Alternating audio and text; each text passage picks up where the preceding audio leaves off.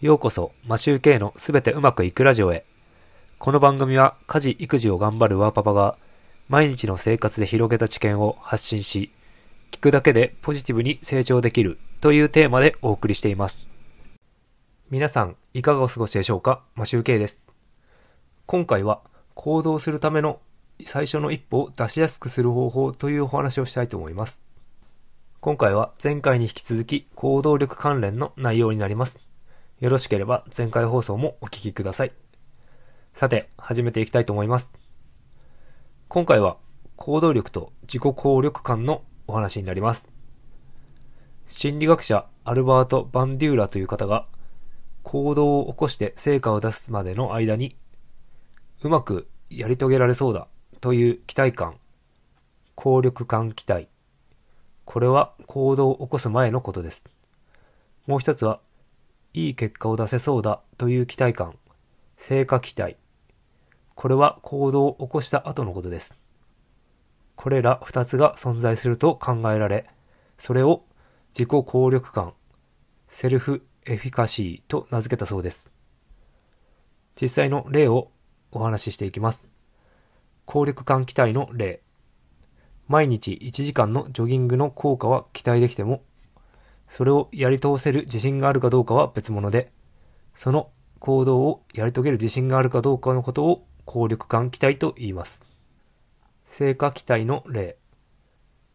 毎日1時間ジョギングをすれば体重を落とすことができるだろうといった期待です。自己効力感が高い場合、つまり実際にやり遂げる自信がある場合には、人は努力し、高い目標にもチャレンジしようとします。逆に自己効力感が低い場合には、行動への自信が持てずに、チャレンジ意欲は弱まります。それでは、自己効力感を高めるためには、どうしたらいいでしょうか？バンデューラ氏は、自己効力感を生み出す源を4つ挙げているそうです。影響力が大きいものから順番にお伝えします。1、実際に成功体験をして、やればできるという感覚を強める。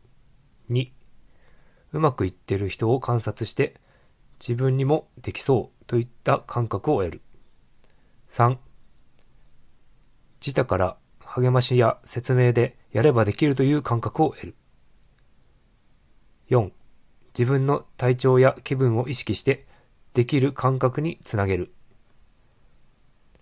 つまり、自己効力感を高める一番の方法は、どんなに小さいことでも成功体験を重ねることです。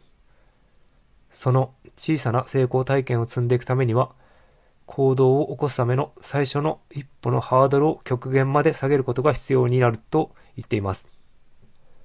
例えば、本を読むときは本を本棚から出す。など小さな行動をすることで最初の一歩を踏み出せるようになると書かれていました。この例の本を出すくらいなら誰でもできますよね。確実に一歩は踏み出せそうです。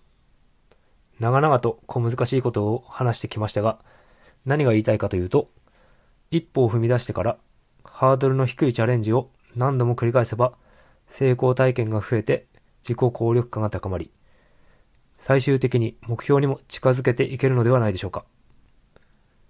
小さな成功体験を積めば、他でもどんどん行動しやすくなると思いますので、やる気になればできないことはないと思うので、小さなことから挑戦していきましょう。僕も挑戦していきたいと思います。